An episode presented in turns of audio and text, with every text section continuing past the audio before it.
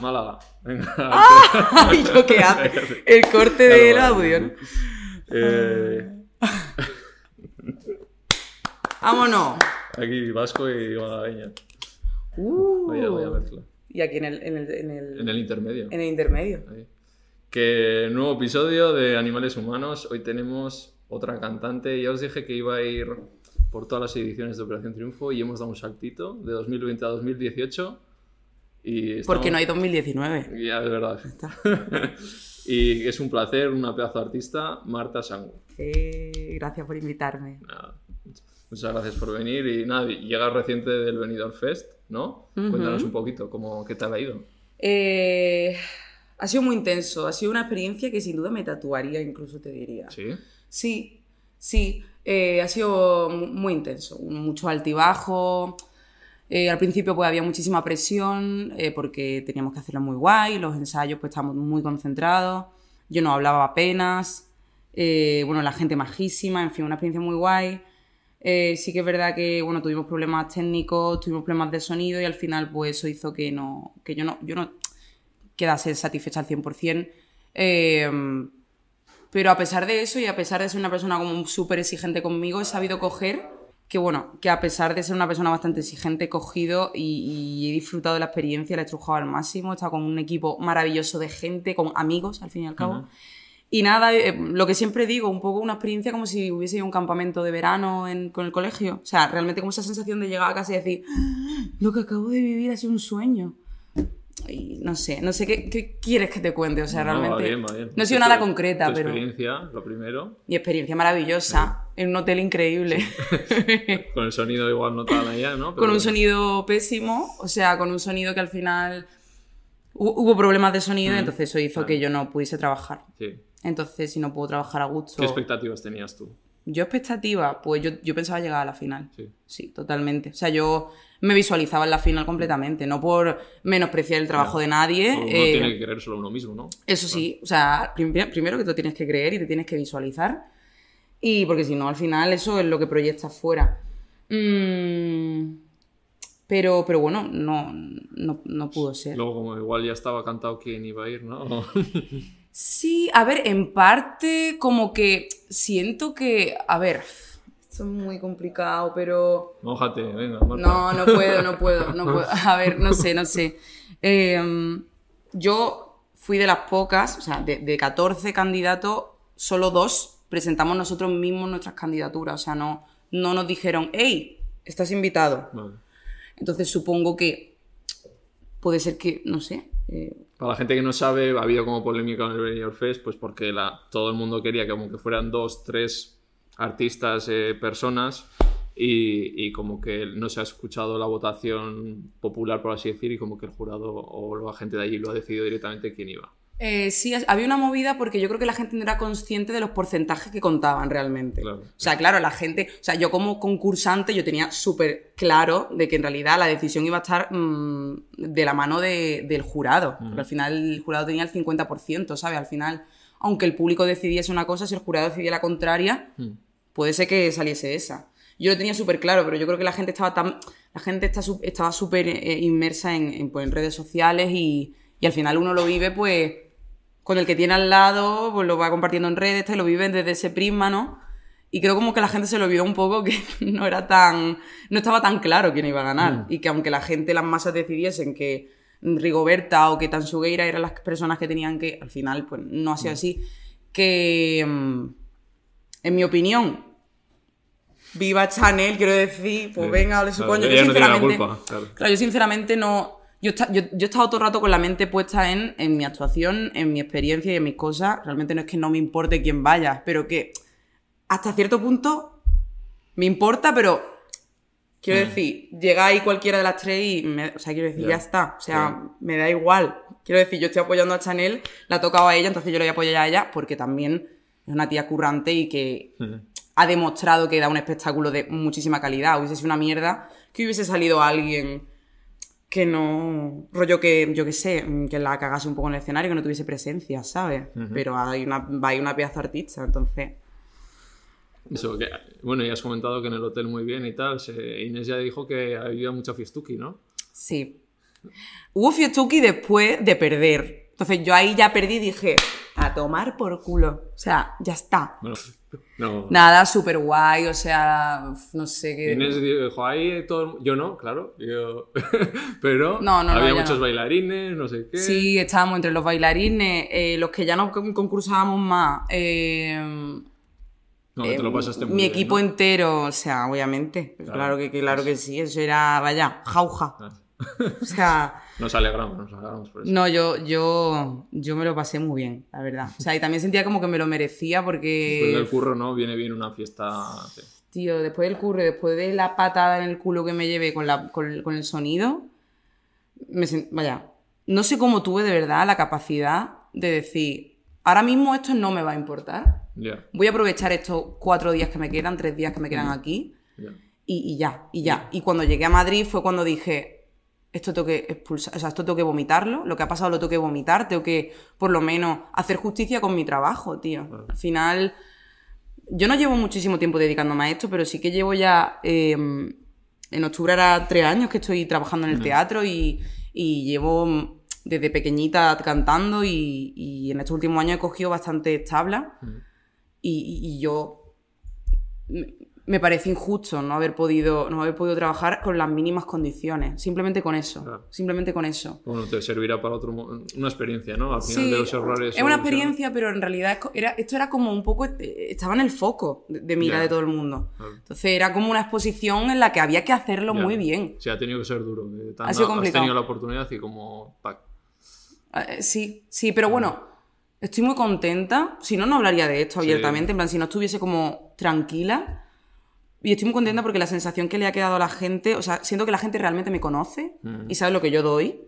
Y, y, mm, Pero está guay hablarlo porque no todos son. A mí este podcast me gusta hablar no solo de los éxitos, sino de los fracasos, ¿qué de va? las Al caídas. final, Porque hay mu- muchos muchas más hay muchas más caídas que, que éxito. O sea, Ah. la vida es así constantemente y... Y así te conoce mejor tu gente y sabes que te Totalmente. abres. Yo estoy todo el día pensando en cómo me siento, en qué puedo mejorar y la- el día a veces se convierte en una, una cuesta, se te hace Mm. cuesta arriba. Luego hablaremos porque es que entró a OT con 18 años, ¿no? Si no me equivoco. Eh, luego pasaremos al mundo OT, pero bueno, me gusta ir como a los orígenes un poco de tu Málaga. Cuéntanos un poco cómo, cómo fue esa adolescencia, que, casi te pillo ahí con OT. Ostras, sí, sí, o sea, realmente yo eh, hice, hice selectividad, ese verano me matriculé en arte escénica y antes de entrar a, a estudiar ya estaba dentro de Operación Triunfo porque el vera- em, ese verano Mm. Claro. fue el casting. O sea, que me ha pillado, o sea, no, no, no he tenido esa etapa universitaria, digamos, ¿no? Pero esa bueno, la etapa. adolescencia o lo que sea, como la recuerdas. Adolescencia, pues mira, muchísima música, Mm. mucha, o sea, es como que parece un poco lo típico de yo es que de pequeña cantaba mucho, pero es verdad, es verdad. Eh, no sé, o sea, tampoco he tenido una infancia fácil, eh, he tenido una infancia complicada, eh, ¿En qué aspecto? pues en el aspecto eh, paternal, o sea, me- al final mis padres se separaron y bueno, eh, ¿Eres hija única tú? eh, no, tengo una hermana, tengo una hermana, eh, bueno, hola Lola, si me estás viendo. Un besito para mi hermana Lola. Tiene cinco años menos que yo. Y nada, pues al final eso acarrea muchas cosas. O sea, es verdad que hay gente pues que tiene. Según qué circunstancias, todos tenemos circunstancias diferentes. eh, pero bueno, no te voy a mentir, o sea, mi, mi vida, eh, mi infancia no, no, no ha- quizá he vivido muchas cosas que no, que no tendría que haber vivido.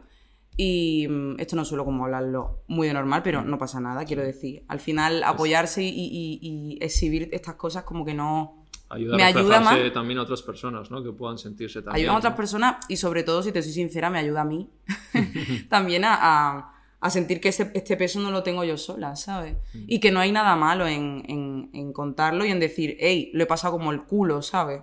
Ya sea no lo has tenido fácil, ya está. Para nada, para nada, para nada y muchísimas cicatrices que todavía siguen abiertas, o sea, muchas heridas, digamos, que todavía no han cicatrizado. Pero, mm, pero bueno, aparte de eso, yo siempre me he sabido refugiar muchísimo en, en cosas que, que hacían que yo pudiese seguir para adelante, que, mm, que, siguiese más, más fuerte cada día y pues al final me, he hecho un- me hice un buen círculo de amistades, entré a- al coro de mi pueblo, que eso fue de las mejores decisiones que he tomado en mi vida. Yo creo que entrar a ese coro hizo que mi vida se re- redireccionase a donde ahora mismo está encaminada, que es en la música y en el canto. Y era un coro pues de, de- de gente de mi edad. Yo al final pues entré con 14 años y me dicen, tú te tienes que apuntar en mi instituto. Y yo, no, no, no, no. Entré y fue ese primer día que no me acuerdo qué canción estaba. La... Ah, estaban cantando la de Besos, na, na, ra".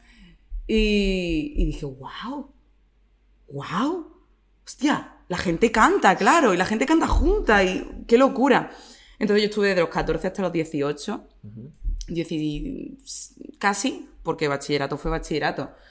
Pero, pero bueno, ahí conocí a mucha gente, eh, conocí al que fue luego mi grupo a capela, yo luego formé un grupo a capela súper divertido, eh, nos lo pasamos súper bien, actuábamos en, en eventos, en, al final, pues no sé, eso fue algo que, O sea, la música también fue un poco tu refugio. Totalmente. La música fue mi refugio, completamente. Y como que era guay tener eh, otra perspectiva de lo que era la realidad, porque la realidad no era solo lo que yo vivía en casa, ¿sabes? La realidad también podía ser lo que yo vivía en, en el local de ensayo, ¿sabes? Que la gente, o sea, qui- quiero decir, al final, tu familia también la puedes decidir tú, ¿sabes? Y no siempre, quiero decir, hay, hay veces que, que- que tu familia de sangre tiene personalidades que no se parecen para nada a la tuya y son cero Tú no lo has compatibles. elegido, te ha tocado. Entonces. Claro, entonces al final pues es súper importante yo creo que hacerse esa segunda familia, eh, porque al final todos tenemos que sobrevivir de la, ma- la manera más placentera posible, siendo buenas personas. Y no sé, mi infancia pues ha sido eso, mucha música. He estado apuntada a clases de flamenco, a clases de hip hop, a clases de guitarra eléctrica, estuve como unos cuatro años. Eh, no sé, clases de baile muchas. eh, no sé. Y luego pues cuando dije que quería estudiar artes escénicas, yo lo tenía claro. O sea, yo lo tenía claro desde, yo qué sé, yo, yo recuerdo con cuatro años decir en clase de inglés, quiero ser mm, cantante. Y la gente empezaba a reírse muchísimo porque... mm, ahora que lo pienso digo, ¿por qué, no? En plan, ¿por qué la gente se, re- se, se reía, no? Porque su- la visión que uno tiene de un cantante no es como algo no tan serio, ¿no? Quizá. Y desde pequeñito como que... Ahora lo pienso y digo, hostia, es que lo mamábamos de pequeño, ¿no? Pero... mm, Y me fui un poco traumada a casa. Pero, pero conforme fueron pasando los años, ya, empecé, ya cumplí unos, no sé, 15 y dije, wow, es que esto es lo que siento que tengo que hacer.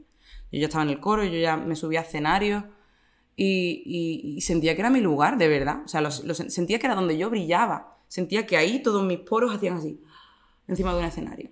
Entonces, lo sentía tanto que, que se lo dije a, a mi, a mi familia, a mis padres, y al, principio era como, no. Aparte, yo siempre he sacado muy buenas notas. He sido una chica muy exigente conmigo, muy. eh, tampoco, me, tampoco me esforzaba mucho, quiero decir. O sea, era la típica, la típica que no estudiaba y luego llegaba al examen. Eh, si, si me hubiese esforzado, quizá, pues mira. Pero, mm, pero como que mis padres no entendían a como con las buenas notas que sacas, cómo vas a, a- de Sí, repente a estudiar. quieren esto? una carrera típica clásica. No sé. Claro, o sea, y, y ahora lo piensas bien y realmente está igual de jodido. eh, Yo soy abogado y estoy aquí, ¿eh? O sea que. Pero porque es lo que me o sea, apasiona. tío, o sea. a la que Y- fuerte. Y he dejado el trabajo hace dos meses y tenía trabajo. Ya, Pero lo que te gusta. No Te es ya tira. lo que tienes que, sino lo que tú quieres. total. Al final lo que quieres es lo que haces con ganas y eso se nota y al final el empeño, no sé, tío. yo El creo- vivir en un trabajo que no te gusta te mata. es muy triste, muy triste, constantemente. Y al final eso, la gente es que lo puede decidir. Yo creo que luego está la parte más importante del trabajo y la dedicación que le pone. Mm. Pero la gente no se da cuenta de qué rollo. Hostia, estás amargado, es que también podrías haber hecho otra cosa, ¿lo sabes, no? Al final la gente se cabrea contigo. Es que, tú- es que tú, es que tú te subes al escenario. Eh, eh, eh. Tío, que me lo he currado mucho. ¿sabes? Que yo no estoy Has aquí por- renunciado a otras cosas, te las has jugado y estás ahí. me he enfrentado a mucha gente, he tenido que vivir, ¿sabes? Y todo lo que me queda, porque al final que soy, soy muy joven, pero, Mm. pero bueno, y esto era porque, porque no me acuerdo yo ya. Sí, de lo que dijiste que querías ah, estudiar. sí, sí, eso es. Pues sí, sí, al principio fue como que no, no. Entonces yo quería, yo quería estudiar de hecho bachillerato de arte escénica y nunca lo, o sea, no lo hice y lo agradezco porque al final seguí mi instituto de siempre, estudié bachillerato de sociales, aprendí lo que era el IVA, aprendí lo que era el IRPF y ahora como autónoma lo agradezco. O sea, a más de uno de, de, de ciencias le hace falta Sí, sí. Un, un añito de bachillerato de, economía. De economía. Dios mío. Bueno. Autónoma desde los 18 años, ¿eh? No, no, sí, sí. En plan, en plan, en plan, en plan. Em, pero bueno, ya está, ya está. Mis padres al final pues dijeron, sí, venga, va, va, va. Ya en el último año ya, pero ya fue cuando entré a OT y Ya, ya la sí. niña es que ya Claro, ha sido todo muy rápido. se fue, se fue. ¿Qué, qué primer recuerdo tienes de la música en tu vida? A ver, sí, primer recuerdo, pues estar en el chalet de mis abuelos. Mi abuela tenía un disco pirateado de Rocío Durcal. Y luego uno que no era pirateado, me acuerdo perfectamente, de eh, Diana Navarro. Entonces ahí lo íbamos alternando y yo recuerdo desde pequeña pues decir, hostia, lo ponía y empezaba, me gustas mucho. Era algo que, no sé, de repente como que de pequeña se me abrió una ventana que dije, wow, esto se llama música. Lo recuerdo perfectamente, de, de tener la sensación de, de haber descubierto algo increíble. Y ese es como el primer recuerdo. Y luego, ¿Qué, qué grupos eh, te iban siendo referentes? Te iban Mm, marcando. el, el primero que me marcó, sin duda, y, y el que más me ha marcado, es Michael Jackson, con nueve años. Eso fue como. Eso fue el mayor golpe musical, por así decirlo. Eh, no sé cómo, cómo explicarlo mejor, pero fue un día en el que mi madre me llevó al cine a ver la película de Michael Jackson, esta que salió después de su Mm, fallecimiento, el This Is It. Y recuerdo verla y decir, no me lo puedo creer. O sea, ahora mismo estoy viendo una persona de otro planeta. Estaba, estaba flipando mucho más que con cualquier otra película. O sea, estaba, de verdad me quedé. Ese mismo día le dije a mi madre, nunca, absolutamente nunca te perdonaré que no me hayas enseñado a este artista antes. Y yo con nueve años, ¿sabes? En plan, que me lo va a enseñar? Mm, Claro. Siendo un cigoto, en plan... Eh, pero claro, ya, ya había muerto. Mm. Entonces, para mí de pequeña era como una sensación de... Y ya a partir de ese momento, fueron todas las navidades, pedía biografía, eh, pedía pósters, pedía discos. Tengo discos, o sea, de cada disco tengo como tres. O sea, soy una coleccionista de discos. De pequeña ha sido...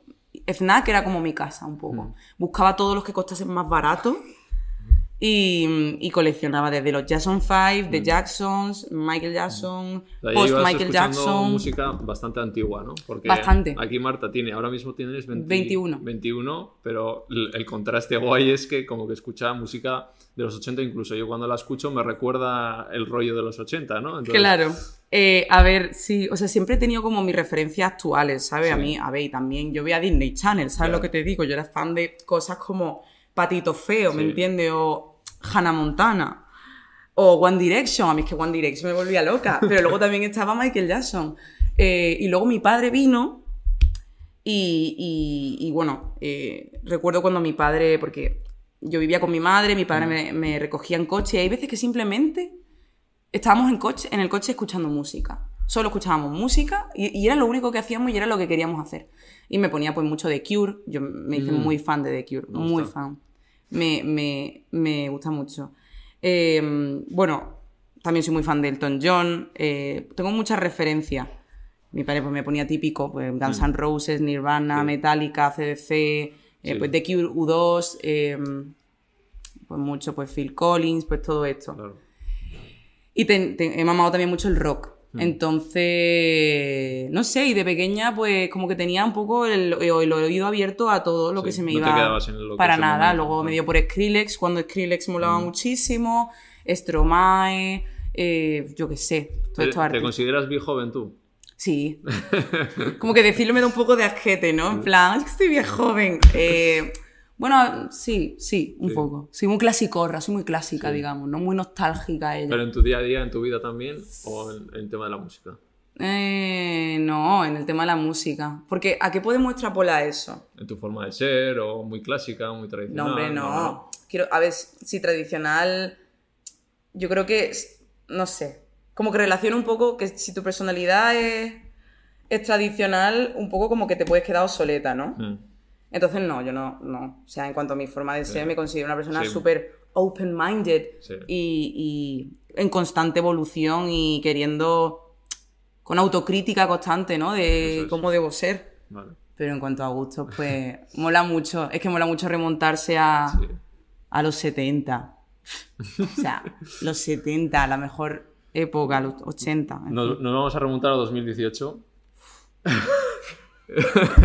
¿Estás cansada de que te pregunten de, de 2018 y de, de Operación Triunfo? No estoy cansada, estoy confundida.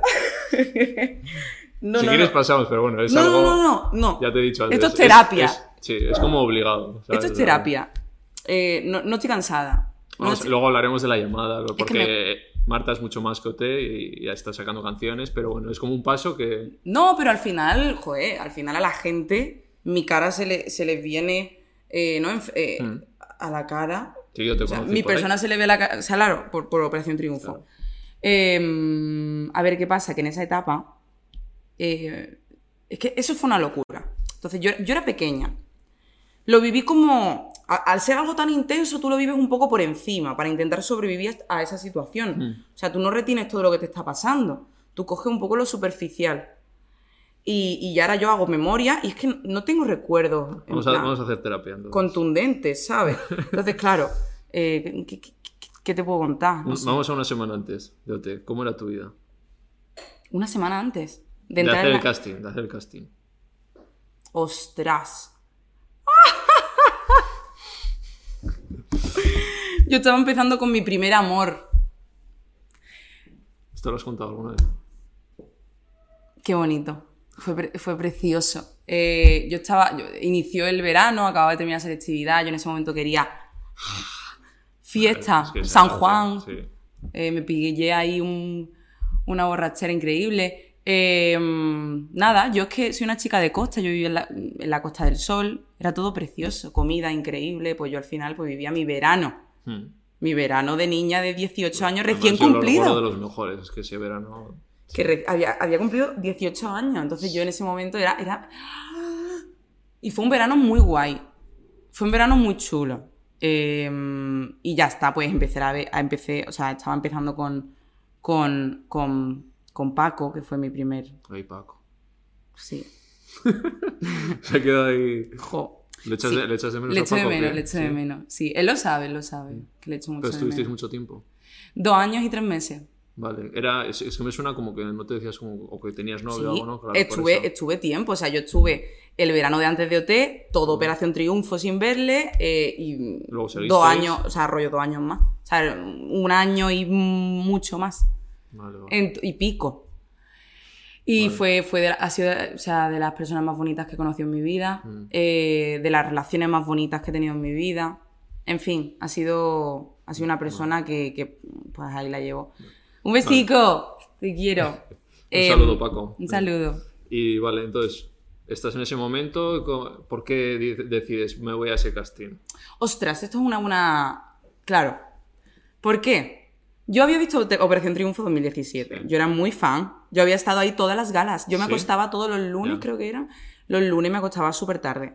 Em, y sí, era una movida porque yo tenía que bachillerato. Entonces, que yo ahora lo, pienso, porque a, mí me cuesta muchísimo levantarme temprano. Rollo temprano como bachillerato. O sea, que bachillerato eran todos los días a las 7 de la mañana. ¿Tú, o sea, ¿tú haces eso?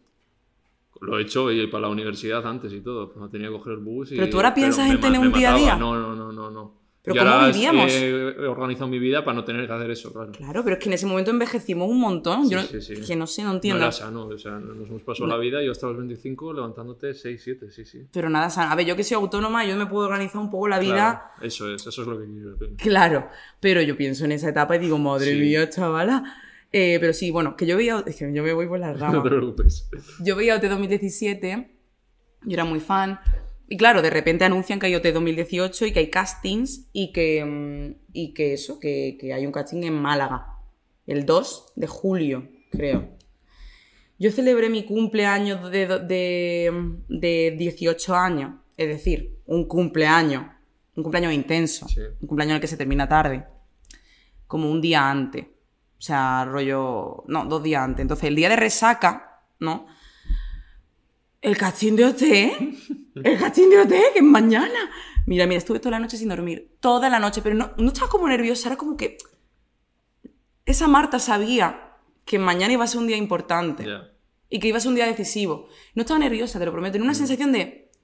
de no podía dormir, pero había como algo. ¿no? Sí, algo que se asentaba en mi persona que, que me dejaba estar tranquila y pasarme toda la noche despierta pensando en qué canción iba a cantar estuve a punto de no ir porque dije, no durmió toda la noche, tío. Al final voy a ir. Me voy a traer una cola Ya. de saber cuántas personas. Para que luego ni me cojan. Que sí que puede ser que me pongan la pegatina, pero mañana no. Mañana no me van a coger.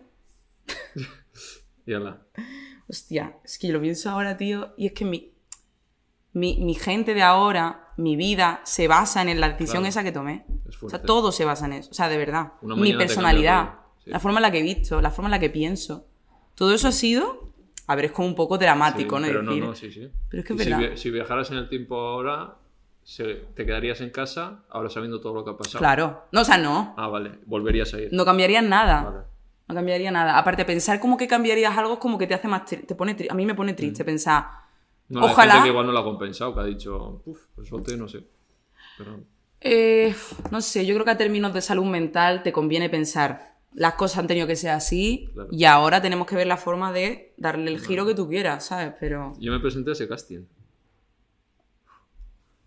O sea, Noemí nos separó nuestro camino. sí, sí, sí. Pero, que, ¿de verdad? Sí, sí, ya- O sea, que tú cantas. Bueno, lo intento. Ya, no sé si has visto que he subido algo con Mayara. y así No lo he visto, no lo he visto. Luego.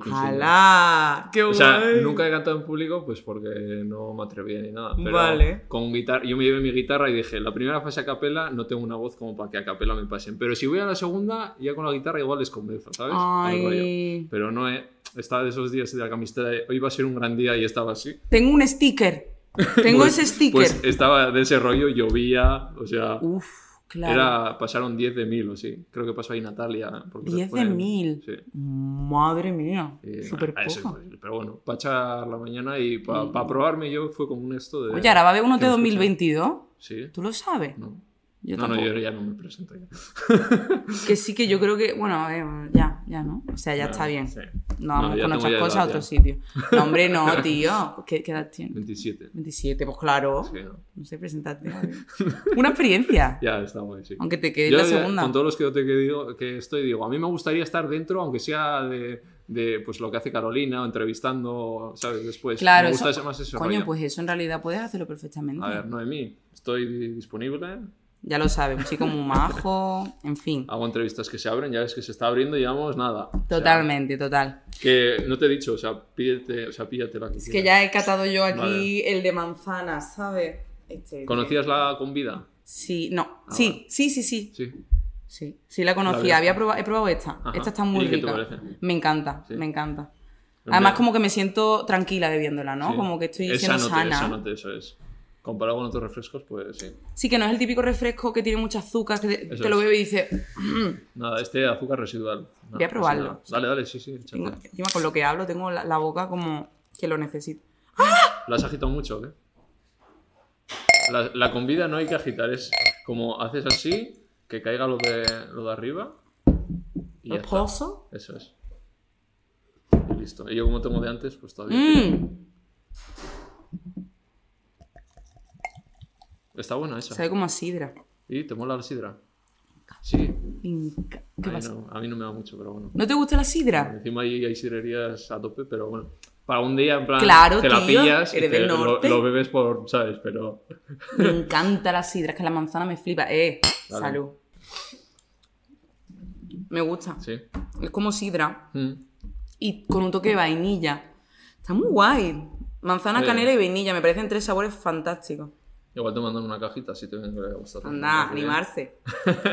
animarse. Vale, nos hemos quedado en el desastre que hice yo en el casting. Ah, bueno. vale, ya vamos al casting y bueno, lo pasas como, como recuerdas justo antes de entrar a la gala cero. Espérate, espérate, espérate. Me gusta preguntar, han pasado por aquí Mayalen, Bruno y eso, ¿cómo es el momento ese antes de entrar a la gala, sabes? Eh, ya sabes que te van a grabar, que vas vale. a, a ser visible ya. No me acuerdo. O sea, no me acuerdo del momento justo de antes. Mm. recuerdo como el día de antes. Era un día en el que ya desde la mañana nos quitaban los móviles. O sea, tú tenías que tener una maleta preparada para tres meses. Ojo, Sí. con champú, eh, ropa interior, Vaya maletón. eh, un maletón, que tuve que pagar no sé cuánto dinero de, de plus de vuelo. Mm. O sea, un maletón. Y tú imagínate esas dos personas que no entran en la gala cero. Se vuelven con su maletón para su casa. Madre mía. Tenías miedo, ¿no? Eso es lo que a mí la- más me iba a doler. No entrar y digo, la sí. maleta ahora y todo lo que me he comprado. Pero no, hombre, no. ¿Creías en que ibas a entrar? Tía, yo estaba ahí que decía. A ver, yo, yo, yo me visualizaba desde el principio. Al final, el verano ese de antes, tenía que esperar una llamada, que me llamase. tal. Yo, de verdad, como que algo dentro de mí Hmm. decía, es que encajo ahí, encajo. Tiene que ser mi sitio, ¿sabes? También te digo una cosa. mm, yo no estaba preparada para eso. O sea, yo no. Yo ahora lo pienso y digo, Ahora, ahora lo harías diferente, obviamente. obviamente. O sea, a, a ver, nadie está preparado para eso. Ya, Pero, Pero es claro, gente muy 18 pequeña. o 28 Tenía- cambia. ¿eh? Claro. O sea, es que hay gente que nos llevamos 10 años. Entonces, ¿qué pasa? Yo ahora me veo y digo, es que la movida hubiese sido completamente diferente. Pero ya está. Fuiste que- tú, tú y yo de 18 años. Ya está. Ya está. Eso es bonito también, ¿sabes? También igual, si hubieras tenido 23 no te habrían cogido. Igual les gustaba que tuvieras esa edad. Ostras, pues a lo mejor les hacía falta un perfil más joven. Mm. No sé. Bueno, la cuestión. Minutos antes de la gala cero. Bueno, minutos antes. El día de antes de la gala cero fue. mm, Fue, fue curioso porque eso, nos quitaron los móviles desde, la- desde por la mañana, los metieron, me acuerdo perfectamente, en, en un sobrecito, lo prensaron el sobrecito, no lo volví a abrir el sobre tres meses después. Sí. Claro, cuando yo Pero, encendí- ah, lo sigues teniendo, aunque te lo. Ah, sobre ese, el móvil, yo no sé, ese móvil que era un Huawei, Ya. que yo no sé cómo no se rompió, que tenía como 18.000 mensajes, era una cosa muy loca. Ah, claro, cuando lo abriste. Entre todos los grupos y todo, era una salvajada. Ya. Mi móvil colapsó. Eh, pero, pero, pero, pero bueno. eh, yo recuerdo como que lo más, lo más loco de, de- de la gala cero fue como en el principio de esa gala, que nos ponen a todos en fila, de cara al público, nos ponen un foco blanco y tenemos que andar como. Somos los 16 concursantes de OT. ¿Sabes? Como los perfiles. sí. Eso muy, ¿sabes? Como una, como una pasarela de, de perfiles, ¿no? Eso fue como muy loco decir, soy una, soy una. Y, mm, y, No luego, tenías nervios, o sea. y luego entré y ya está. Sí, No, nervio muchísimo. sí. Muchísimo, muchísimo, muchísimo nervio. Más que muchísimo. nunca, o sea, para ti. Eh, había muchas circunstancias, sobre todo a raíz de OT. Sí, bueno, y- antes, claro. Después igual sí, pero antes. No, no, no, no, no, no, no. O sea, no, no, no. A ver, yo, a ver, que te tenía que actuar con el coro como Sí. solista, que al final eso es como. Ya. Pero ser retransmitida en la televisión y saber que. 24 horas, ¿no? Claro, y al final que yo había sido fan de 2017, yo sabía lo que la gente estaba esperando, o sea, yo sabía que la gente está- estaba con las garras así porque la gente lo quiere comentar todo y la gente tiene mucha expectativa y es un, al final es un, un entretenimiento muy, muy guay para todo el mundo, el de Operación Triunfo. Entonces la gente le encanta como el, el dar su opinión y yo sabía que de mí pues iban a salir opiniones. Pero es que al final me he acostumbrado a, a que la gente va a opinar sobre mí a mayor a menor escala.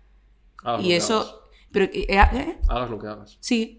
Y he aprendido y he normalizado que eso es parte de mi trabajo. No sé cómo, porque es muy tocho. O sea, tú a, una persona de normal que no esté nada expuesta. Claro. Rollo, una persona.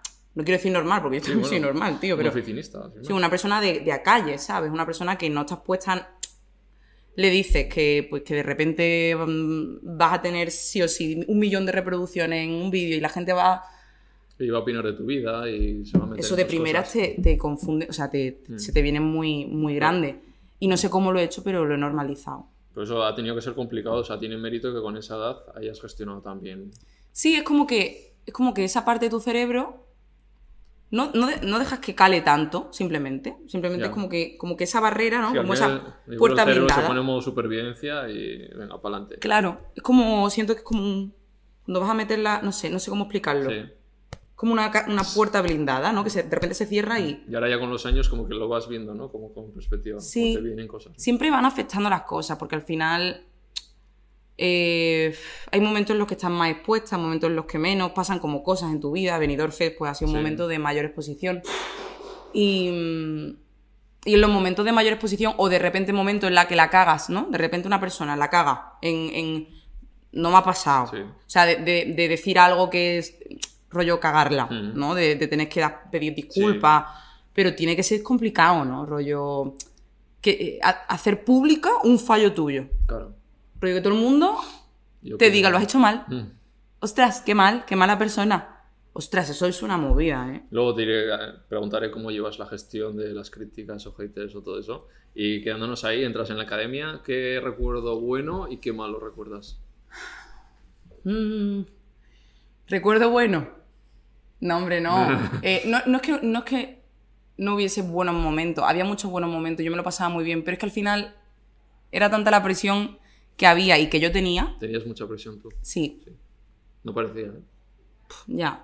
Pero en Ah, eso se tampoco me he resume. visto el 24, pero bueno, lo que veía en las galas y cortes y tal. En eso se resume un poco mi vida, yo creo. Como que parece que no estoy. Parece que estoy de puta madre. Sí, todo happy flower.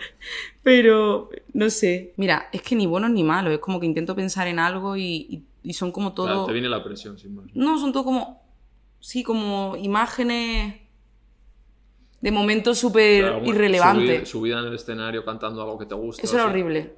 Sí. Al escenario era horrible, era horrible. No quería que llegase la gala. Se terminaba la gala y yo decía, bien, ahora solamente.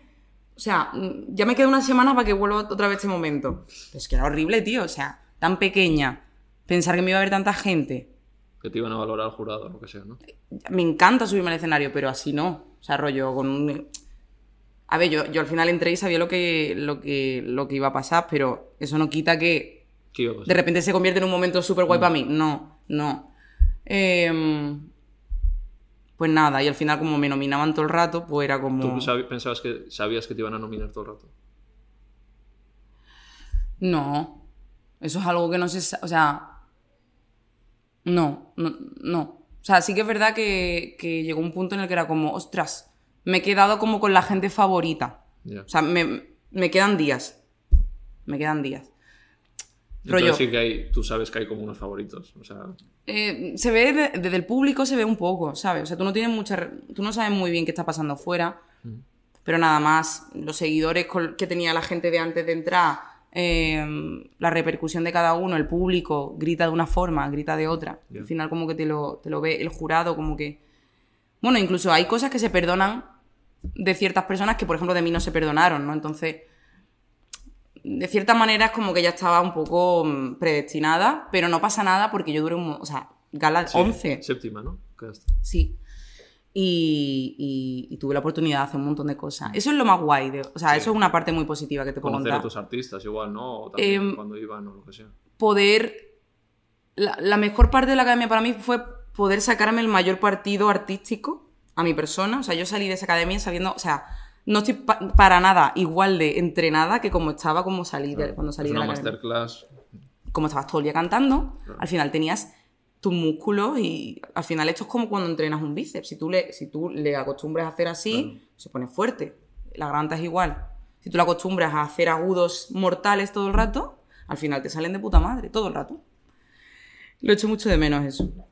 Pero, pero bueno, y luego parte negativa, pues Bueno, ya lo has dicho, ¿no? sí, un poco como pues toda la presión, el ¿Tú te lo has contado en alguna entrevista?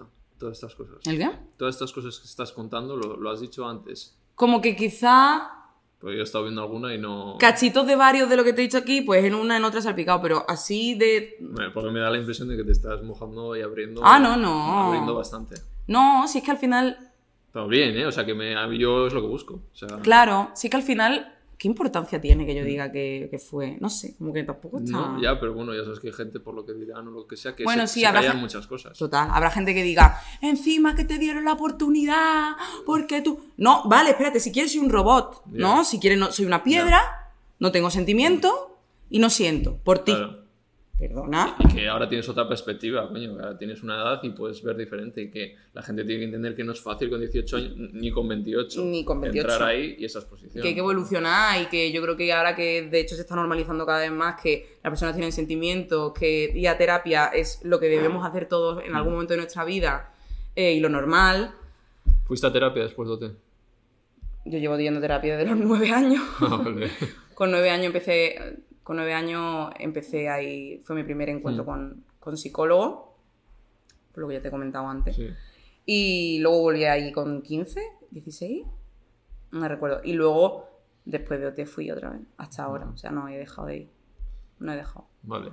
Eh, siguiendo con OT, eh, en tu edición estaba Itziar, ¿no? Y luego entraron los Javis. ¿Cómo no me entero mucho de esa movida? Explícame un poquillo.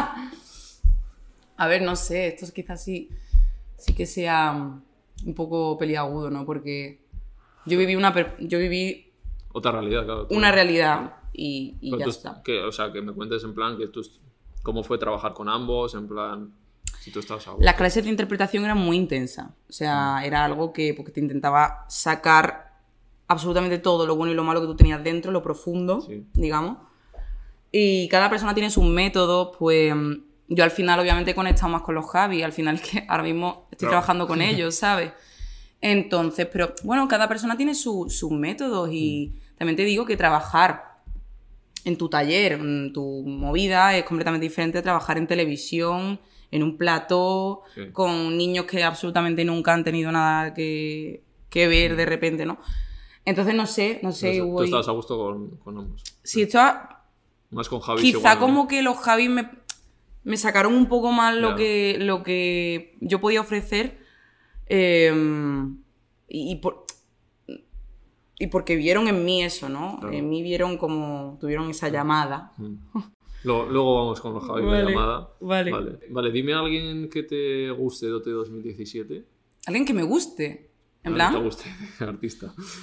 alguien que me guste de OT 2017. Cuando lo veías decías, "Buah, yo voy con esta persona. Ay, es que ha cambiado mucho, los tonos han cambiado. En ese momento, que luego la evolución En artística... ese momento me gustaba. En ese mo- momento me gustaba mucho Aitana. O Igual sea, te yo- sentías reflejada por la edad, ¿no? Claro, claro.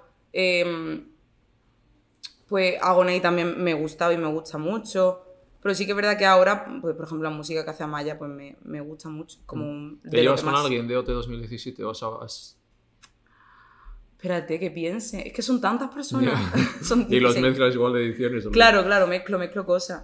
Eh, mm, mm, mm. Bueno, de la llamada Nerea, ¿no? ¡Ah, coño! Vale. Claro. Claro. Nerea Bueno, y Raúl, que Vale, los tres es. trabajamos en la llamada. claro. ¿Qué tal con ellos? Bien. Súper bien, súper bien. A ver, yo con Nerea comparto muchísimos días. Al final somos, somos Hmm. pinipón, ¿me Sí. entiendes? En, en- en la obra. Entonces, y yo realmente con la persona con la que más interactúo en la obra es con ella. Entonces tenemos que tener ahí una complicidad y una conexión que Mm. importante. Y, y no sé, pero realmente como que no tengo una relación de amistad em, con alguien. Eh, Y con Nerea, con la que más incluso. Claro. Por Sí. trabajo y tal. Hmm, ¿Y de 2020? De 2020, 2020, tampoco, Mm. tampoco. No tengo eso. O sea, no, no he echado lazos con, Ya. ¿sabes? No he enlazado. eh, Curioso, ¿no? Porque al, al final es de las pocas personas que pueden entender lo que has vivido, ¿no? Pero... Claro, claro, es verdad, ¿eh? Sí, es verdad, pero tampoco se ha dado la ocasión. Ya. Que era tu momento. Ya, en bueno, plan, que si te la cruzas o tal... O sea, que que al final todos problema. vivimos como Ya. En constante. A no eh, ser que directamente digas, oye, quedamos para tomar algo... Claro, o sea, claro. Es como que hay que forzar. No, no hay que forzar Sí. la situación, pero decir, hey, vamos a quedar. Claro. ¿Vale? Vamos a quedar. O una colabo, o yo qué sé, ¿no? El otro día estuve con Gerard en, en- en el, en el Ah. concierto de Cupido. Ah, sí. y, y Gerard es una persona que me, que me cae muy bien. Pero sí que es verdad que con. Y con Mayalen, por ejemplo, Mm. también estuve. Pero sí que es verdad que no, que no hemos eh, cuajado una amistad como que yo te diga, hostia, mi amigo, ¿me entiendes? Vale. Vamos con tu edición. ¿Hay un grupo de OT 2018 de WhatsApp? Sí. Sí, hay un grupito. Hay un grupito. La actividad o no ya es otra cosa. Yo no hablo absolutamente de nada. en plan. A ver, hablamos muchísimo menos que Cuando antes. saquéis igual vuestras cosillas, ¿no? O lo que sea.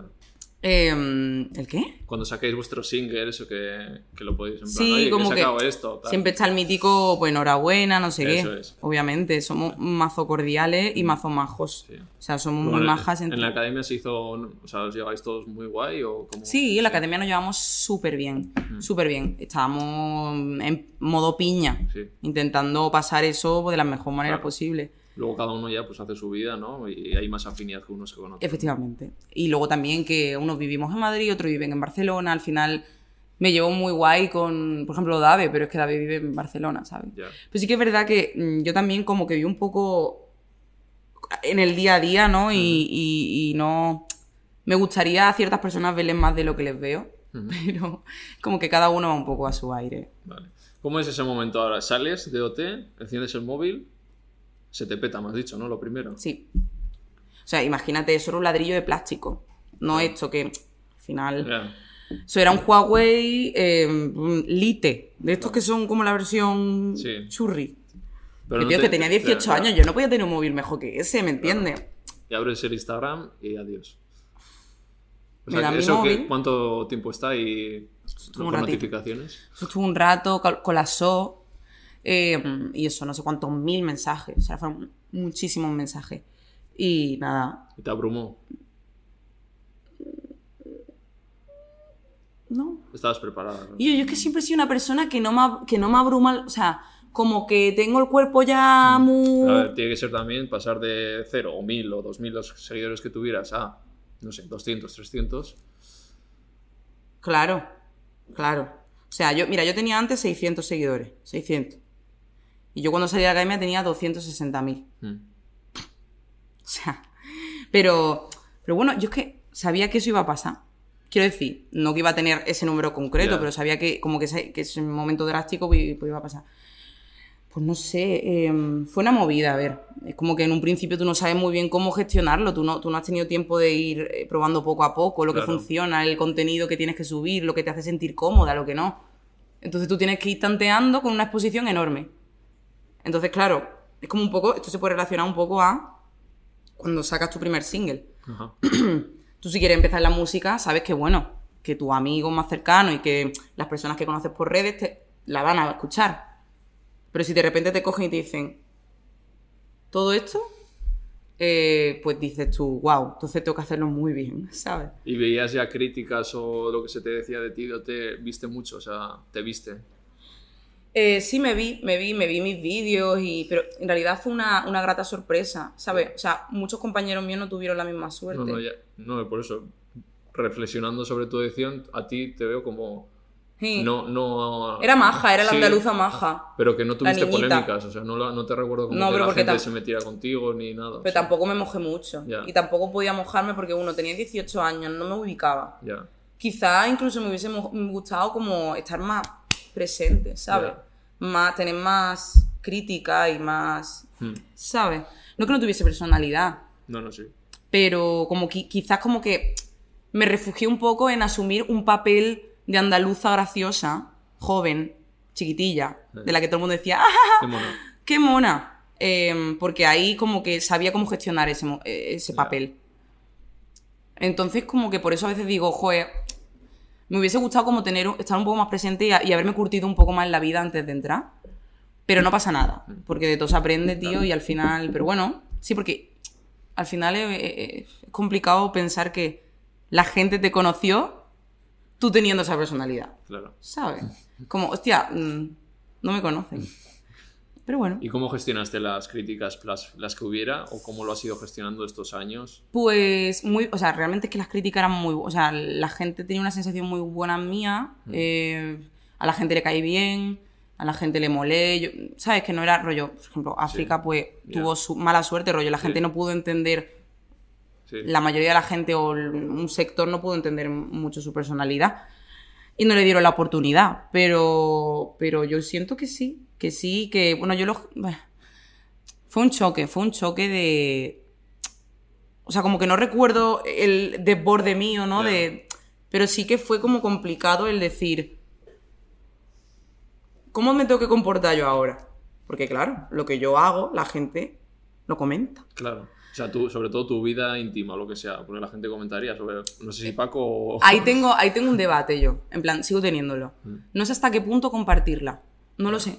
No lo sé. Entonces, mira, yo, mi, mi- mi- mis historias de mejores amigos son impresionantes. O sea, Ahora les vas a dejar ahí con el Ego. gusanillo. no, no, no, estoy todo el día hablando, haciendo el payaso. Es como que siento que brillo mucho en mis mejores amigos. Y, y constantemente Claro. como que la gente me dice, tío, esto lo debería subir. Ya. Digo, ya, pero es como que estoy Claro, ¿dónde está el límite? Porque si tú lo abres, luego... Confundo a la como gente. que pueden, ya es como pueden opinar más, o que en sí no, que Más que- nadie debe de opinar. de Claro, más vida, que pero- por la opinión, porque a mí me encanta que la gente piense que estoy loca, quiero decir, Sí. me- me- sí, estás loco, está genial, o sea, quiero decir Sí. loco en ese sentido, ¿no? En ser una persona de- que se desinhibe, ¿no? Pero, pero, mm, no sé dónde poner el límite porque no sé Espérate que piense. A ver. Tranquilo. Ah, no sé dónde poner el límite porque me da miedo confundir a la gente. O sea, yo soy cantante y actriz, Ya. No influencer. no influencer. No una payasa. No, hombre, no. Soy una payasa, lo soy, la gente lo sabe, pero... mm, Ostras. eh, Quiero cuidar un poco más mi personaje. Ya. ¿no? Porque soy una persona, ¿eh? Yo soy una persona, pero al final, por ejemplo, a mí también me gusta muchísimo la moda, la estética, el maquillaje. Sí. Entonces me gusta muchísimo como que cuidar, ¿no? Esa, esa imagen. Eh, Marta son muchas cosas. Entonces yo no sé hasta qué punto delimitar. Como lo irás pillando, ¿no? Con los años, yo creo. Espero, espero. Porque sí que es algo que a día de hoy me, me sigue como dando vueltas en la cabeza. Rollo, yo soy una persona que estoy en constante... Estoy todo el rato contando lo que... O sea, a, mi, a mis close friends. ¿vale? ¿Cuánta Como, gente pues, está en Mejores y yo, Amigos? pues, pues, a ver, yo creo que unas 60 personas. Ah, vale. Hostia, es una pila Ya, eso, ¿eh? Son muchos, sí. Eso es una pila. O, o 50, no sé, pero... Hay amiguitos. ¿Está Kikillo por ahí? Eh, no, Kikillo no. si nos tomamos más caña de vez en cuando, más caña. Yo tú me tomé unas con él. En, Sí, en- en- en frente de 40 cámaras, ¿sabes? Pero, pero... Vale. ¿Quién sabe? Que, vale, entonces, vamos con temas discográficas, ¿no? Porque acabas eso y, y cómo se te plantea el futuro, cómo lo ves tú desde que sales de OT. ¿Ya viene una disco y te ofrece o cómo, cómo se hace? No sé. Vamos a ver. eh, realmente tú nada más aceptas participar en Operación Triunfo, aceptas tener una discográfica. O sea, tú, ¿sabes? O sea, tú realmente... eh, Sí, en el luego no 17, viene. 18, ah, luego en el 20 ya me han dicho que no era así, que ya venían. ya no. Ahora en el 17 y el claro, 18 sí os 17, venía, 18 Te la comías. viene de la mano. Claro. O sea, eh, OT y, y Universal, Universal. venían de la mano. Y ahora no. Me parece súper guay y eso se ha notado muchísimo, que el cambio ha sido mejor, porque ahora con OT 2020, si alguien te pilla, es porque está interesado en ti. Claro. O sea, no es una persona que dice, bueno, tráeme a los 16 y ya veré si lo puedo gestionar. Claro. A ver, bueno, eso es responsable. Eso es ser responsable porque somos personas claro. y tenemos sentimientos, ¿no? Como eso que se dice. Y somos- tenemos seres humanos. y tenemos seres humanos, ¿sabes? Rajoy. y, y- y eso, ha cambiado y a mejor, porque se nota que, que al Mm. sí, final la carta blanca. de su rollo, de Sí. su movida. Claro. Pero yo estaba los primeros meses paradísima. Claro. Porque, porque claro, no porque yo no era prioridad. Pero porque si, si tú coges a 16 personas, obviamente va a haber alguien que tenga más prioridad Claro. sobre. Entonces yo he estado muchos meses que me podrían haber salido un montón de cosas y seguramente la de cosas que me habrán salido y que no me han llegado. O sea que el single fuiste la última que sacó, entonces es por eso también. No, no, eso fue porque yo quise. Vale, vale. No, eso fue porque yo quise porque, porque realmente hay, hay presión con sacarlo lo antes posible. Está claro. O sea, a nivel visualizaciones, eso viene muy guay. Sacarlo lo antes posible. Claro. O sea, la gente al final se va olvidando de ti. Tú pero querías eso- tu tiempo y Por cierto, a la gente que no se haya dado cuenta, vamos a, a- juego nuestros outfits. eso es amarillo y, y somos Hufflepuff. Somos Hufflepuff hoy. Sí, total. Em, pues eso, que conviene sacarlo rápido. Pero yo, yo estuve desde que salí eh, hasta que saqué mi single, pues probando con diferentes personas. Em, yo nunca había compuesto en mi vida. Me puse mucha presión encima porque sabía que lo iba a ver mucha gente. Yo le tengo mucho respeto a lo que es la música. O sea, a mí la idea de... Estoy todavía intentando buscar un término medio en lo rápido que se consume la música hoy en día y lo exigente que soy. Es decir, tampoco Mm. hay que tirarse una vida entera para sacar una canción. Claro. ¿Por qué no? ¿Por qué no? O sea, es un poco el rollo Amaya, ¿no? A tu ritmo. y Sí, Am- Amaya, sí, pero Amaya parece como que vive en una cueva de, de flores. Me la suda todo y cuando yo quiero lo saco. o sea, Fanta- fantasía. sí. Pero bueno, lo- no sé quién me dijo. Mal, no sé, pero porque puedo hacerlo también. Claro. Amaya puede hacerlo. Quiero decir, yo no lo tengo tan claro, ¿sabes? Yo creo que no, ¿sabes? O sea, yo tengo que hacerlo pues más de seguido. Mm, Pero bueno, que no estás llegando a la ola esa de que tienes que sacar single cada mes, colabo con no sé quién. En plan, tú te, te- más clásico en eso, ¿no? Más viejoven. Eh, sí, ma- o sea, resultó que al final fue un concepto viejoven, ¿no? Pero realmente Mm. lo que fue es que yo nunca lo había hecho en mi vida, el tema de componer, y al final probé muchas cosas, hice muchas mierdas, hice muchas mierdas, muchas canciones que eran una mierda. Y yo tuve que decir que, que yo no solo no sacaba, o sea, porque a mí me decían desde arriba, hey, esto es guay, lo puedes sacar. Y era como, "Eh, no es guay, o sea, esto es una mierda. Quiero decir, esto no es de calidad. Esto puede dar números, pero esto no es de calidad. Esto va a durar un asalto. Y al final, saqué por ti, que la saqué la última de mi edición. Es una canción de la que estoy súper orgullosa. Es mi tema favorito de todo lo que he sacado hasta ahora. Sigue siendo mi tema favorito. Y, y tengo la sensación que en el momento quería que tuviese, ¿no? O sea, en el momento yo quería que dos años después estar orgullosa al 100%. Y es lo que he conseguido y, y estoy súper contenta Que porque tu final... música dure, que no sea promes. Claro, y que y, y tomarme el tiempo para yo decir, ahora sí, esto sí. Y sí, tardé un año. Pues ya está, Y dejaste Universal. me dejaron. me dejaron, sí, cuando presenté ¿Qué más quieres de mí? Y por, pero porque. O sea, nada más presentarlo te dejan. Como que, Ah, porque no daban los números. como que no se encajaba mucho mi proyecto y yo tampoco como que estaba dando una cantidad de canciones como para decir, bueno, pues sacamos un disco ahora. Claro. No, yo estaba, yo estaba en un proceso en el que tenía que ir poco a poco conociéndome y conociendo con quién trabajo mejor, con quién no trabajo mejor, haciendo muchas canciones que no servían y cogiendo canciones que sí. Entonces como que a nivel empresa no, no, no rentaba yo mucho. Vale. ¿Y que ahora con quién estás o cómo trabajas? Yo ahora estoy sola. Yo soy una artista independiente. Tú sí que eres indie, ¿no? Yo soy indie. No como otros que tienen a Warren, ¿no? Yo sí que soy indie, tío. Sí. Que yo ahora estoy sola. Es una movida ser una artista independiente. Es muy guay porque después de todo este tiempo, o sea, yo firmé con Universal, luego firmé con Blanco y Negro, ahora estoy sola. Lo necesitaba. Necesitaba estar sola. Necesitaba no tener a alguien que entendiese más de mí que yo de mí misma. Claro. O sea, necesitaba poder decir, hey, esto es lo que tengo que sacar. O sea, mi público me está pidiendo música, tío. ¿Qué le digo? No, no, es que, tío, que tengo música, que curro todos los días, que hago música todos los días, que, que, que, que trabajo, que, que estoy en constante trabajo y tú me, me dices, y tú no me dejas sacar canciones cuando mi público ya, ya no entiende qué, qué- pasa, por qué no saco cosas. Sí, no, tú Entonces yo estaba muerta y estoy loca por, oye, llevo, llevo siendo independiente desde hace unos mm, cuatro meses Mm. o así. Mm, y para mí es una locura de repente yo poder llegar a la distribuidora en internet y decir, esta es mi portada, este Claro. es el tema, esta es mi letra, fecha. Ah, sale dentro de dos semanas, de puta madre. Claro. Eso es algo impensable, era impensable para mí. Eh, y el muy guay por eso, pero, Tienen sus cosillas. hostia, Claro. que luego al final la Sí, discográfica... también se quedan una pasta. Y... Claro, o sea, re- realmente las discográficas son como unos prestamistas, Mm. ¿No? O sea, no. Y realmente se queda un, un porcentaje terriblemente alto de lo que son tus ganancias de YouTube, o sea, de Spotify, de Sí, YouTube y todo esto.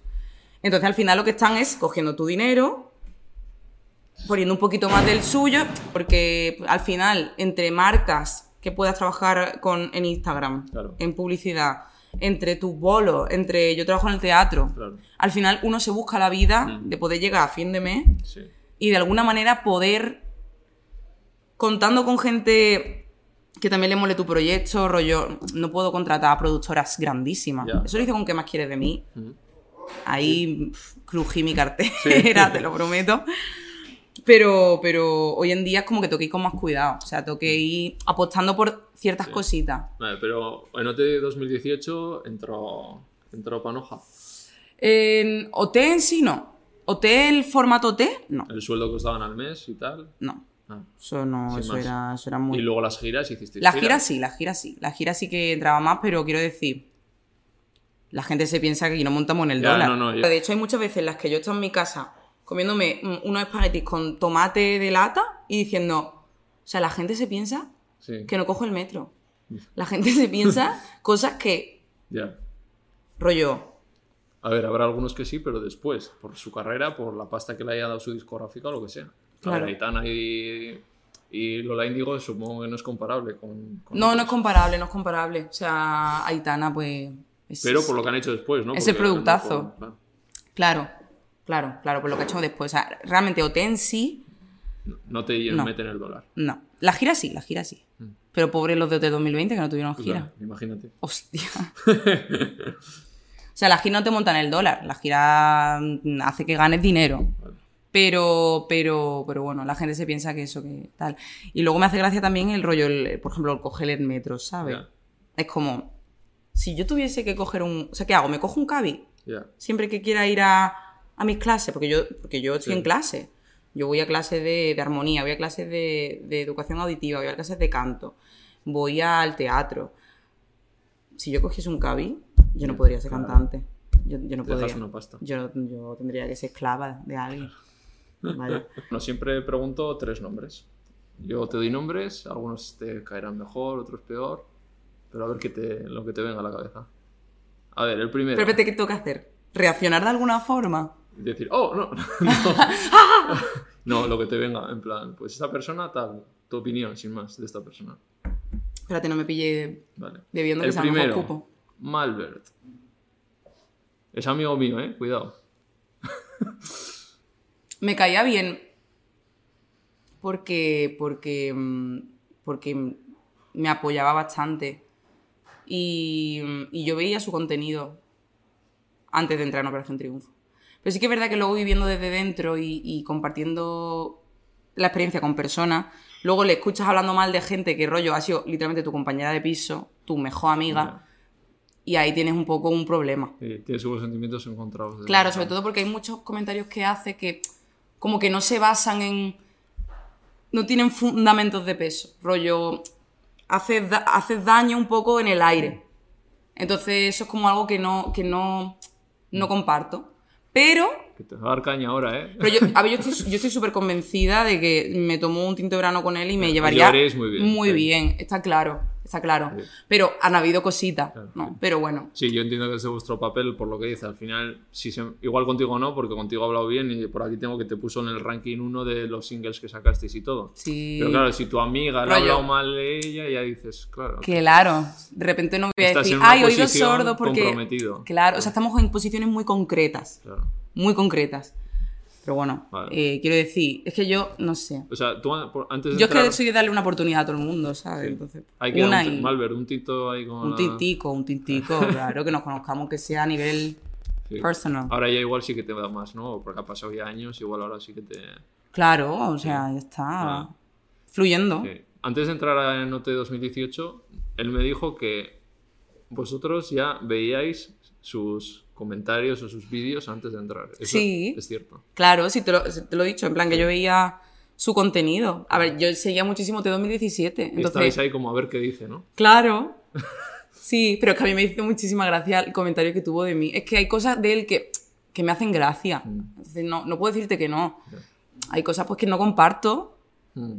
Entonces, Las formas, ya se lo dije. hay, formas. claro, hay una dualidad ahí, hay una dualidad. Entonces, sí, la forma, la forma. Eh, es un poco el personaje también, quizás que tiene, no lo sé, no sé si es un personaje del todo... Como él dice, oye, personaje de Hora la Exploradora, yo no. es lo que me dijo cuando le pregunté.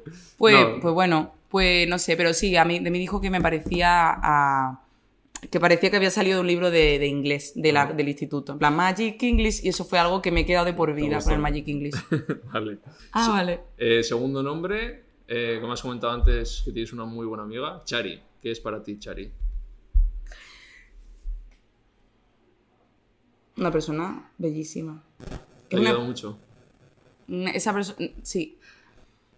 Pero es que es que siempre que toco hablar de ella, como que hay tantas, si- siento tanto por ella, como que me cuesta muchísimo explicarlo.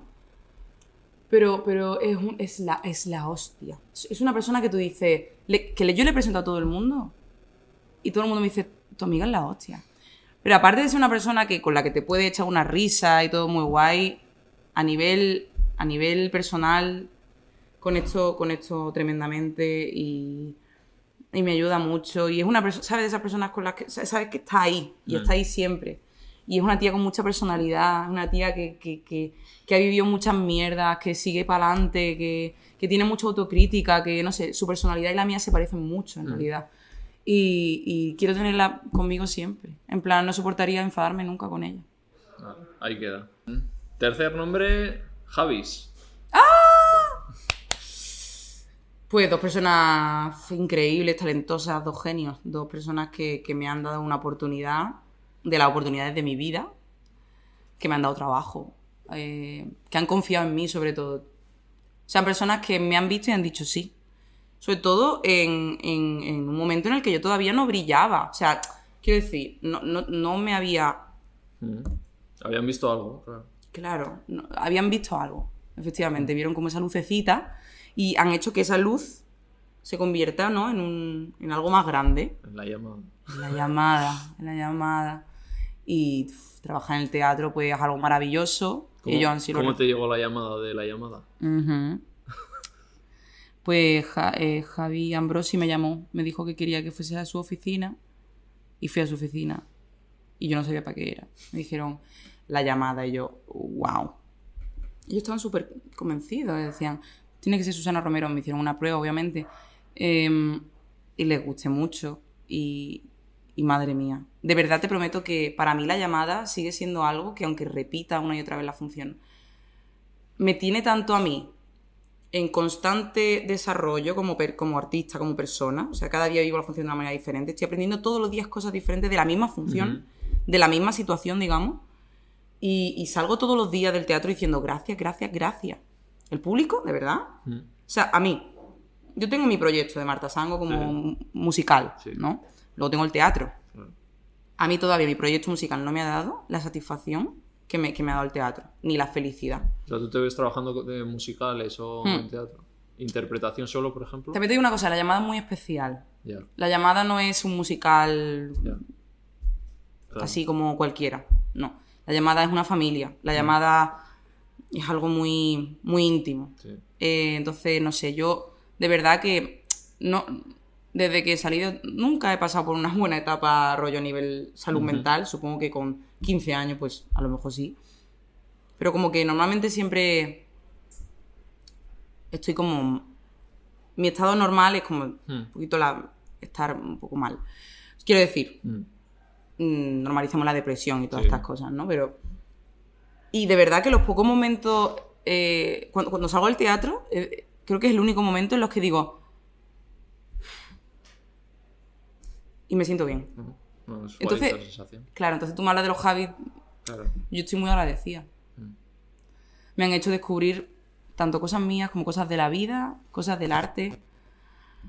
Y, y luego, mm, pues, herramientas que he cogido que luego voy a un escenario y, y puedo desarrollarme mucho mejor, ¿sabes? ¿Y cómo te ves tú de aquí a unos años? Yo quiero ¿Haciendo seguir. qué? Yo quiero seguir en el teatro. Mm. Ya sea en la llamada, ya sea en otro musical. Yo cuando termine mi disco, cuando ya todo cierre un poco esta- este año, quiero eh, desarrollarme un poco más como actriz de musicales. Musicales, actriz de lo. Sí. Quiero probar muchas cosas. como Marta Sango, seguir como Ah, claro, yo sí. Yo vivo para la música, por ir para la música. Quiero seguir haciendo música, quiero estar encima de un escenario, ya no solo formando parte de un- una obra, sino crear, crear mi show, crear mi espectáculo, eh, poder construir a partir de cómo yo siento la música, cualquier música. Al final cada uno nos movemos de una forma diferente y Mm. tenemos nuestra propia personalidad y, y quiero, quiero hacer de mi personalidad un, un, un personaje, un, un espectáculo, un show y eso para mí es, es- es- de verdad es lo que me, es lo que me haría súper feliz.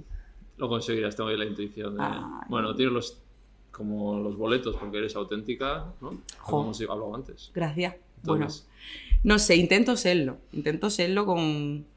Creo que eso al final es lo que... no eres copia de nada. Entonces ves Marta Sango y. Claro, o sea, pri- primero que me beneficia a nivel que la gente quiere ver a una persona auténtica y segundo que, que yo me tengo que sentir cómoda en, en- en mi, o sea, mi Sí. en mi continente, ¿no? Digamos, Mm. tengo que estar primero yo bien conmigo misma y creo que la clave de eso es, Saber ¿No? lo que quieres, Saber quién eres. bien, tu vida. claro, saberse, verse desde fuera, tío. La gente que no se ve desde fuera, eso es una movida. La Igual te gusta más a corto plazo, pero a largo plazo te rentará más. Claro. Entonces, seguir, seguir, seguir y seguir, trabajar y trabajar. O sea, no tengo otra... Vale, vamos con el tema que todos los que pasan por aquí les saco, que es el veganismo. ¡Ah! Como vegano. Vale. ¿Qué- ¿Cuál es tu relación con los animales? Uy. A ver, mi relación con los animales, pues no es buena. No. No es buena porque, porque como animales. no me pongas cara de pena que... No, pero me siento fatal. Eh, a ver, mi compi de piso es, es vegetariano. Entonces, he de decir que ya no, ya no compro apenas carne. O sea, compro hamburguesas veganas, compro sal- si tengo que comprar salchichas, las compro veganas. Pero ¿Y- y no. ¿por qué? ¿Por qué dices, voy, compro salchichas veganas en vez del otro? ¿Qué es lo que te lleva a eso? Primero, sinceramente, porque me gustan más. O sea, como que de sabor me Ya. parece que están más ricas. Y, y porque luego como que descanso mejor, ¿no? Si me siento más tranquila conmigo misma. Como que cada vez tengo una percepción más... Cada vez soy más consciente de que realmente Les hacemos hemos... Claro, o sea, hemos normalizado algo que no se debe normalizar. Que se puede vivir sin tocarles ni sin matarles. Se puede vivir sin- perfectamente, perfectamente. Y O sea, luego todo el tema del cambio climático también, la- el impacto que tiene y todo eso. Efectivamente, o sea, de hecho estuve eh, como que incluso soy más consciente de lo que es comer peces Mm. que comer eh, animales de Mm, terrestres. terrestres. Eh, me vi el documental Seaspiracy. Seaspiracy, Sí, me dejó me dejó hecha una mierda. Eh, también te digo que como que no, no sé, no sé. Yo estoy trabajándolo, es complicado, ¿vale? O sea, es verdad, no da, Sí, hay no que da- construirse muchas cosas y No he cambiar dado- hábitos. Sí. Claro, o sea, lo- sinceramente, es cambiar hábitos. es, cambi- Es es hacer un esfuerzo. Venga, ya. Es hacer un esfuerzo. ahí, ¿no? O sea, te rula en la cabeza. Me rula muchísimo. Y lo- como que estoy en constante. Venga, voy a cocinarme esto sin. ¿Sabes? Todavía no, no soy como la versión que a mí me gustaría ser de mí misma, la verdad. Y, y sé que, que es un cambio que, que tengo que hacer. No sé si podría ser vegana yo. ¿No, eh? Hostia, qué complicado. Sí. Hostia, Ah, claro. ¿En qué? En tema, sobre todo, alimentación. Claro. Pero vives en Madrid, tienes en todos los supermercados tienes queso vegano, tienes todas las opciones veganas. En los Ya. restaurantes también. Es, es un plus. Es que, sinceramente, ¿eh? Al principio no será cómodo, pero luego te acostumbras. No es nada cómodo y Aquí aparte. el como- Menda lleva siete años y yo no vengo de Madrid, o sea que... Ya. O sea, se- Es lo, lo que hemos hablado, ser coherente con lo que tú crees. Entonces al principio igual te cuesta, pero luego buah, te vas a sentir encima. Yo pienso esto con los animales, entonces tiene que ser así. Tienes toda la razón. Tienes toda la razón y como que tengo un, este, un- ¿cómo se dice? Dilema. Un dilema, no, un peso de... Tengo la conciencia intranquila. Mm. Claro, entonces... Creo que el primer paso es ese. Mm, Porque en el momento en el que piensas que, que no, que en verdad no sufren, claro. que es lo que todo el mundo hemos pensado desde un principio, ¿no? Pues ahí está. Eso es como lo primero que hay que cambiar. claro. Pero es Bueno, verdad hay que... varias fases, tú ya has dado una, ¿no? Entonces... Claro, sigo estando en mi comfort zone de Sí. no querer rollo, también esforzarme en cambiar mi vida. Sí, de mirar, pues mira, voy a mirar un sitio que tenga opciones más seguro en vez de ir a ver qué hay. Entonces, ah, no hay, vale, no pasa nada, pues como carne. Claro. Y también, al final, el, el ser humano quiere vivir de la manera más placentera posible. Ya. Y si el queso curado de mi abuela me da un placer que te cagas, pues ahí hay un problema. O sea, Sí, es, es egoísta, pero es así. Mm. La cosa es, ¿está por encima el placer nuestro a su vida? Claro. Eso es justo lo que te iba a decir antes, que, que la balanza tiene que equilibrarse hacia el otro lado. Y además tú tienes un compi ahí, súmate a él, ¿no? Lo que Mm. pregúntale cosas o... Pero mi compi, mi compi se, se hincha queso. Ah, es vegeta, pero... Claro, claro, Ya, claro, es sí. vegetariano. Ya. Entonces ahí, ahí Bueno, tenemos... yo cualquier duda que tengas... Mejor ser vegetariano que ser omnívoro, ¿sabes? Sí. Está claro. mm, Pero... Seguimos... No, yo he visto algunas cosas tuyas. El otro día vi el de la miel, Mm, que tú dijiste vómito. Sí. Ostras, no lo sabía yo. Mm. Es guay que, lo, que, que, que enseñes esas Sí, cosas. info y luego la gente... mira. Pero es que con los lácteos es que es brutal. Para mí los consumir lácteos es casi peor, no, es que es parte de la industria cárnica. Porque cuando nace el ternero, si es macho, como no da leche, va al matadero. Carne de ternera es carne de bebés de, de vaquitas pequeñas, que son machos. Y luego esas vacas a los 3-4 años, cuando les inseminan para tener una y otra vez, deberían de vivir hasta 20 años. Con tres las mandan al matadero y la carne de las hamburguesas de McDonald's, Burger King, vienen de carnes de vacas lecheras. Entonces es- está unido. Entonces para mí que consumas Claro. lácteos sigue siendo... La renta, hacerlo de esa forma, entonces Claro. como que sigue. Y cuero también se saca de ahí, entonces la industria láctea es horrible. Entonces... Pero bueno. Lo importante es ser conscientes, lo primer paso. Hay pasos como es en negación, creo que es negación, burla y aceptación. Mira, a partir de esta conversación, la leche va a ir fuera. Cualquier duda que tengas me puedes preguntar y yo... La leche, la leche va fuera. Sí. Aparte, te da como mucosidad y te da- Ya Para los cantantes no es buena. ricas. Ay, pero claro, luego están los yogures. También tienes. ¿Dónde haces la compra? Los de soja son, ¿no? Sí, o... ¿qué Es que el? Carrefour, tío. El no. Carrefour tienes mogollón. ¿Qué dices? No, es que yo tengo un Carrefour Express. Ah, Pero hay un Lidl cerca. vale. El El Lidl Lidl está ahora muy- están a full con las cosas veganas. Las. sí. Lasaña picada vegana, queso vegano. A mí me encanta, o sea, yo de verdad que estoy como constantemente pendiente de si, quiero decir, de, de, de, de- ¿cómo se dice cuando cambias una cosa por otra? De reemplazar Ajá. productos. Eh, ya, pero las pequeñas cosas como rollo, mm, pues la lata de atún que le he hecho a la ensalada. Échale otra cosilla. Ah, Búscale, no. búscale otra cosa. Ya. ¿Cómo es esta? La eura, ¿no es? Eura, tío. Eura tienes de como pollo, chorizo. Había una carnicería vegana También hay aquí. que hay aquí que está muy guay. Hay una futura vegana. Está- Sí. Me gusta, me gusta. Eso, eso espero. estás eso espero. abierta, estás abierta. Estoy, por lo estoy muy menos, y hay abierta. que dice, no. Rollo, yo cada vez que. Esto es súper egoísta, pero sinceramente, ya está, es así, ¿sabes? En plan de que cuando me saco carne de un fiambre, me siento mal. O sea, Sí. la pongo y, y digo, Esto era un animalito. mal, Mm. muy mal. Entonces, y estoy, estoy como mejorando poco a poco. Entonces, eso, eso como que me hace sentir un poco mejor. Vale, pues nada. Hecho, veganismo hecho. Vamos a las tres últimas preguntas que hago todo el mundo. Vale. Eh, primera, un plato veggie favorito. Ahora encima estamos hablando de comida. Un plato favorito. Veggie, ¿eh? Veggie. 100%. 100%. Veggie 100%. Bueno, la hamburguesa vale también, pero... No, no, no, no, no. Algún ¿Qué plato dije- así... ¿Qué dije el otro día?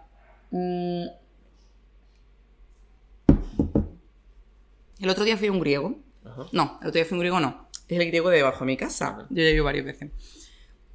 ¿Cómo se llaman las hojas estas de parra rellenas de arroz? ¿Sabes cuáles te digo? Las griegas estas que son como muy... Eso, eso está todo bueno. Era Buenísimo. todo veggie. To- Porque nos pusieron... No era todo veggie. Entonces no vale. No, pero no, Ah, esa sí, esa sí. Eso o sea, sí, ah, vale, es como vale. un plato que son... Vale. eh, es como una, una comida, Ujú. son unas hojas de parra y las rellenan de, de arroz y con muchas especies y cositas, al lado de un hummus Ah, riquísimo y de una crema eh, que no sé cómo se llama, griega también, de berenjena, que está tremenda. Te voy a decir eso, porque de verdad que ¿Tú, me- vas a eres cocinillas o...? Sí, Me gusta mucho. ¿Y sueles hacer, yo qué sé, legumbre o te gusta también? Ah, sí, hago un, un pollo no, Vale. hago un, No pollo. un no pollo Vale. al curry, tremendo, pero no creo que, no, porque lleva leche de coco, Vale. garbanzo, tofu. El otro día mm, un, un amigo vegano me enseñó un truco del tofu, que es que él coge harina, lo mezcla con muchas especias Sí. y lo hace y el Claro. tofu le quita todo lo que el agua y lo fríe un poquito, eso está tremendo. Y lo haces con setas, champiñones, cebolla, eh, unos noodles de arroz, un poquito de soja y eso está tremendo, tío. Eh, serie y música favorita. Eh, pues mira. En serie, espérate un momento, porque en serie he visto que en OT salías con un jersey de Lost y de Dharma. Es que yo ese jersey sería otra persona. No. Era mi serie favorita y yo, ¡buah, tío! No, no la he visto, pero la, la veo. O sea, tengo que empezar una serie. Mira, de serie te voy a decir. La maravillosa señora Maisel. Es una serie increíble. De Prime, acaba de salir la temporada 4. De verdad que la gente se la tiene que ver. Es preciosa la serie. Es una serie, una delicia. Es una... Impresionante. Me la recomendó mi padre y, y me cago encima. Bueno, música ya hemos dicho lo que te gusta, ¿no? Música, pues, pues, pues, pues... No, pero te puedo decir últimamente lo que estoy escuchando. Vale. Eh, pues últimamente estoy escuchando El Buen Hijo. El Buen Hijo es un grupo nacional, hace música indie, pop, o sea, hace- hace, hace maravillas. Y, y Marco, bueno, pues el cantante, que es la persona con la que trabajo nuevamente componiendo mis temitas. Y es un genio, así que te voy a decir El Buen Hijo. Pero bueno, de música en general, eh, bueno, últimamente también he estado escuchando mucho John Mayer. Eh, el año pasado me dio muchísimo por la Casa Azul. eh, en fin. O sea, estoy intentando como escuchar muchísima música nacional porque me inspira mucho más que la internacional. Vale. La Love You, estoy, ahora estoy amigado de Celia. Pues tengo que ponerme a escuchar la Love You. Es que me, quedan muchas y, cosas. hostias. Me quedan muchas cosas por escuchar, pero ahí voy poco a poco. Vale. Y invita a alguien aquí. ¿Cómo que se invita a alguien? La tercera es que invitas tú a. Ah, bueno, venga. me dices un nombre o me dices, yo, yo creo que encajaría o te puedo conseguir que venga aquí, no sé qué. Ah, vale, que, que- vale. Eh... ¿Alguien de la llamada igual? ¿O los propios Javis? ¿Tú crees que los Javis... Hostia, ¿Alguno esa- de los dos? Uf, no lo sé yo, ¿eh? Están Yo a- creo que no, están muy ocupados. Están a full, ¿no? Quizá... Quiero pensar en alguien que, que, que fuese como bastante interesante traer. La llamada tienes ahí artistazos, ¿eh? Hay artistazos. A ver, por ejemplo, Erika, Erika Bleda. Erika Bleda. Mira, tienes que venir a la llamada. Vale, un día voy y me presentas ahí... Ah, te tengo que presentar y tú dices. "Ah".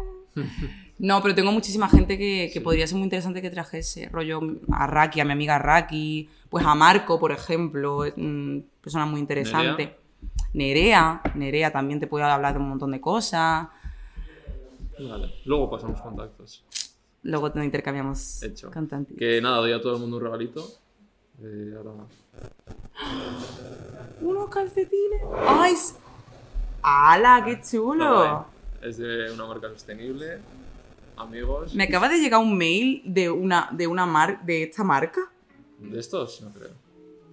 ¿Sí? Ah, no, pensaba que eran No. estos. Vale, nada, nada.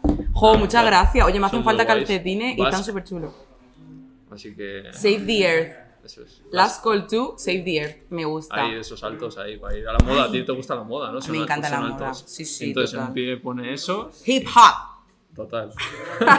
Qué guay, muchas gracias. ¿Y has estado a gusto? Ay, súper a gusto, me ha encantado. Sí. Me ha encantado. Yo estaría hablando aquí todo el no, día, A ver si me traigo una cerveza, quizás, ¿no? Un poquito. Una cerveza, un picoteo. Luego charlamos. Venga. que nada, que ha sido un placer. Que El placer ha me sido ha gustado mío. mucho porque me ha dado la impresión de que te has abierto mucho. Ha sido gracias a a que ha sido muy cómodo todo, Sí, la verdad. Vale, vale. y gracias por la kombucha. Con vida, ya sabéis, tenéis ahí a Marta Sango por una posible colabo. Ahí estamos. Yo la de canela. Canela en rama. Pues nada, tía, que te vaya genial, que lo vas a petar. Sigue siendo tú y en tu camino. No te dejes ahí. A seguir currando. Ya está. Tú y yo y, y ayudarnos entre nosotras. Vale. Chao.